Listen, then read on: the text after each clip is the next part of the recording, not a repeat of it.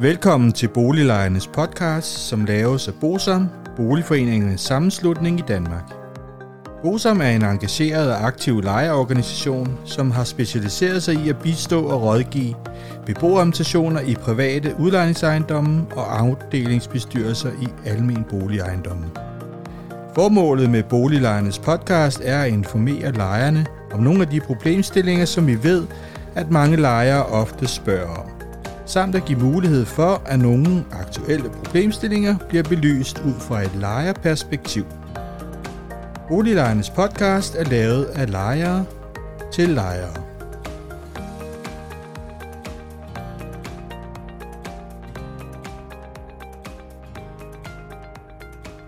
Velkommen til Boliglejernes podcast. Mit navn er René Sur, og jeg arbejder i Bosom. I dag skal vi starte på en ny serie, og den handler om Møllnerparken, og vi har valgt at kalde den Slaget om Møllnerparken. Da det her det er første afsnit, så er det lidt et introafsnit, hvor vi skal se på, hvorfor laver vi den her serie.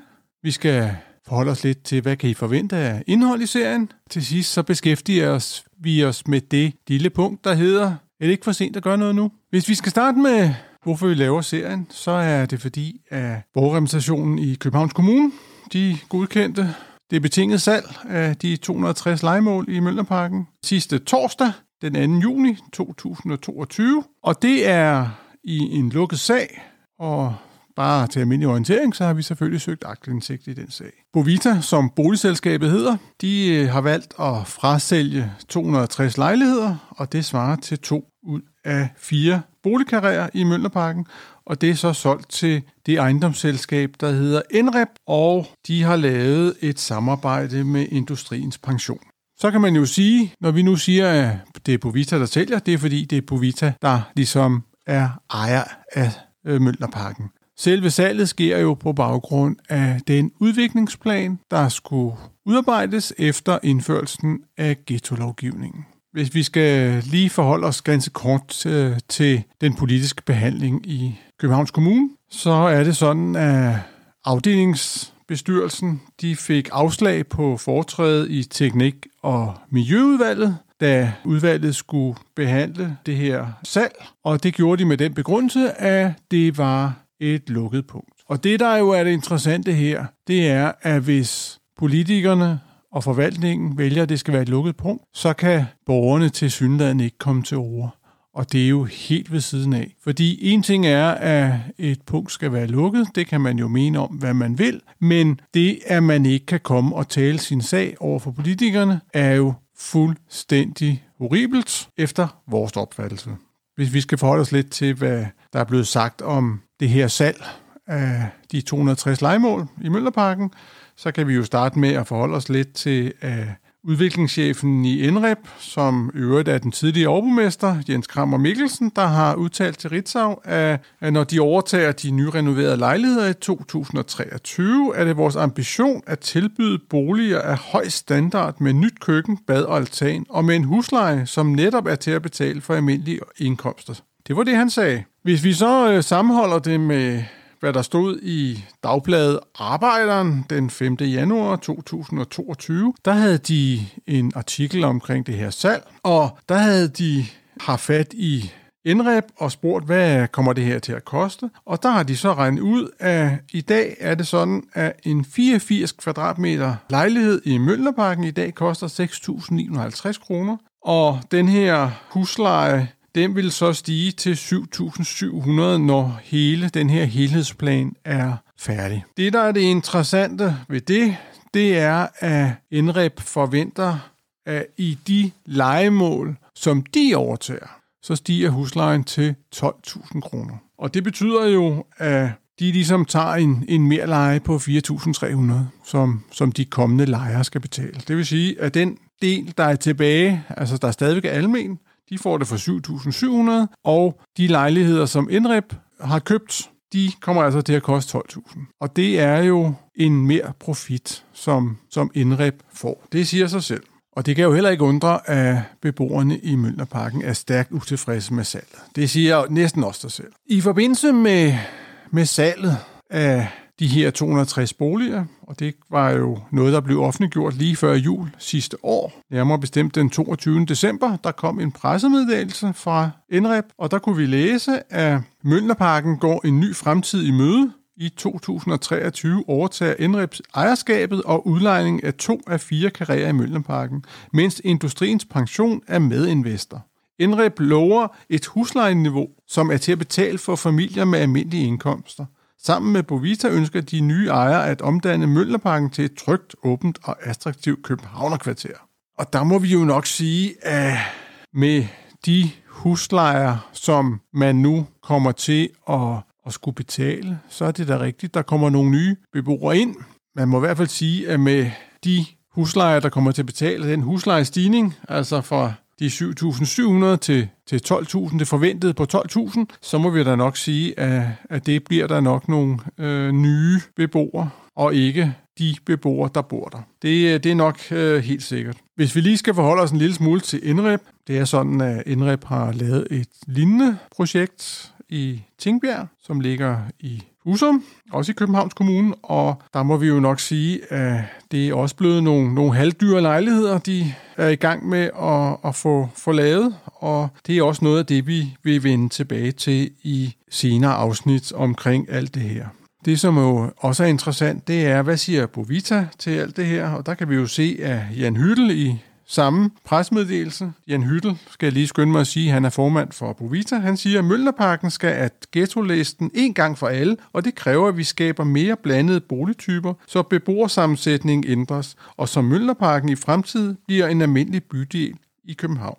NREP har bevist at være en ansvarlig ejendomsvirksomhed, blandt andet med projektet Tingberg. Det vigtigste krav til en samarbejdspartner var, at der skulle være en langsigtet interesse i området, så vi kan sikre, at Møllerparken bliver socialt bæredygtig. Og det er så det, som ligger til grund for, at vi laver den her serie. Vi er, vil simpelthen følge op på, hvad er forhistorien til alt det her? Hvad kommer der til at ske løbende i beboernes kamp for at undgå det her salg og afbøde virkningerne? Og kan jeg jo allerede nu løfte sløret for nogle af de afsnit, vi kommer til at lave. Vi skal se lidt på seniorbofællesskabet, der er derude. Vi skal se på den helhedsplan, der blev vedtaget i 2015. 2015-planen, altså helhedsplanen, det er jo det, der gør, at Møllerparken bliver renoveret. Det er sådan, at ghetto-lovgivningen betød, at der blev lavet en udviklingsplan, som så resulterede i dette salg af to karrierer i Møllerparken. Vi vil se på Københavns Kommunes vedtagelse af de her planer. Vi vil forholde os lidt til de møder, som Bovista har haft med forvaltningen i Københavns Kommune. Vi vil se på nogle ændrede forudsætninger for helhedsplanen. Vi vil forholde os selvfølgelig til NREP. Vi vil se på den sag, der er mod Boligministeriet. Vi vil interviewe afdelingsbestyrelsens formand, Mohamed Aslam. Vi vil, øh, vi vil selvfølgelig se på salget, og så vil der sikkert også komme en masse afsnit, som vi finder på, mens vi laver denne her serie.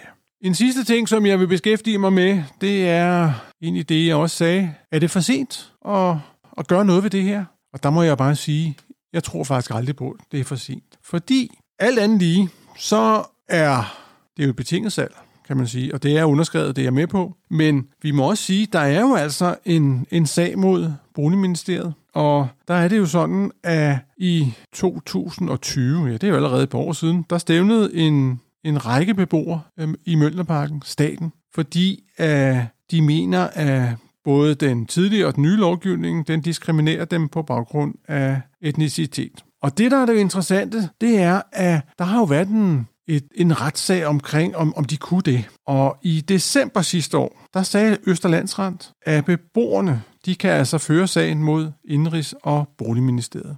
Og det bliver jo utrolig spændende at følge den retssag. Vi ved ikke endnu, hvornår retssagen den kører, men øh, den vil vi selvfølgelig følge. Det, det skal ikke være nogen hemmelighed. Og man må altså sige, lige meget hvad, så er der jo altså en retssag om lovgivningen er lovlig. Og det er jo det, som de øh, beboerne har sagt, det er jo, at de vil jo føre den hele vejen, og de Øh, gerne have den i højesteret og menneskerettighedsdomstolen osv.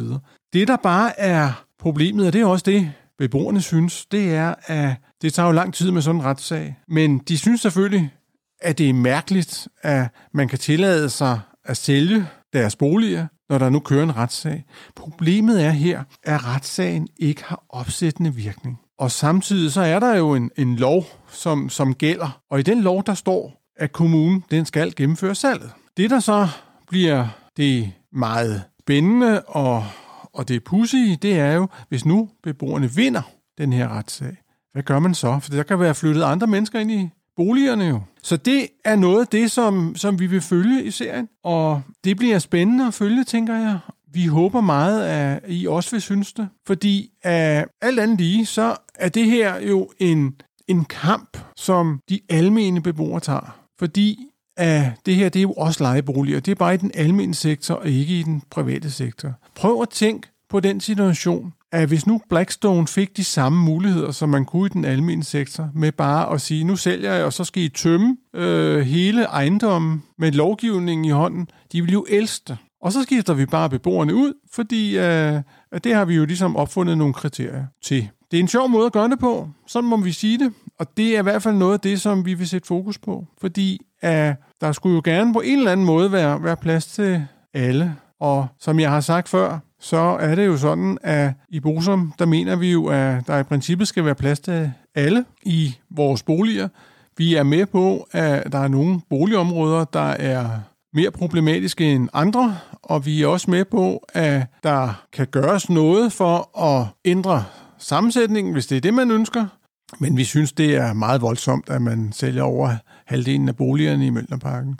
Derudover så skal vi altså have med her, at salget betyder jo, at der forsvinder 260 billige boliger i København. Og er der noget, vi mangler i København, så er det billige boliger. Så er det den rigtige løsning. Så ved jeg godt, at boligministeren og Bovita og alle mulige andre siger, jamen det her proveny, vi får ind på salget, det bruger vi jo dels til flyttehjælp til dem, der bliver tvunget til at flytte, og til at opføre nye boliger. Det, der bare er problematikken her, det er, at de nye almene boliger, de bliver ikke lige så billige som de gamle. Og det betyder alt andet lige, at vi mister billige boliger. Det var det, jeg vil sige i dette introafsnit. Husk, at I kan følge os på Boliglejens podcast. Husk at abonnere, og hvis du er en af dem, som har trykket på det her afsnit for at høre det for eksempel via linket i Facebook, så kan du gå ind og abonnere alligevel, fordi du kan gå i Apple Podcast og abonnere der. Du kan også vælge den anden løsning. Gå ud i Google og søg Boliglejens podcast, så vil alle de tidligere afsnit komme, og så kan I høre dem derfra. Det var det, jeg vil sige i denne omgang. Ha' det godt. Hej hej. Hvis du synes om Boliglejernes podcast, vil vi blive rigtig glade, hvis du deler episoden med dine venner, og måske giver os en anmeldelse og nogle stjerner i iTunes, så vi derved kan komme ud til mange flere lyttere. Oplysningerne i denne podcast er udtryk for vores opfattelse af retsstillingen på nuværende tidspunkt. Men husk, at retsstillingen kan have ændret sig, når du hører denne podcast, da der kan være kommet ny lovgivning eller praksis på området. Den videre vigtigt at være opmærksom på, at gennemgangen i denne podcast alene har været overordnet for at give et overblik og derfor ikke kan regnes for en udtømmende gennemgang af emnet.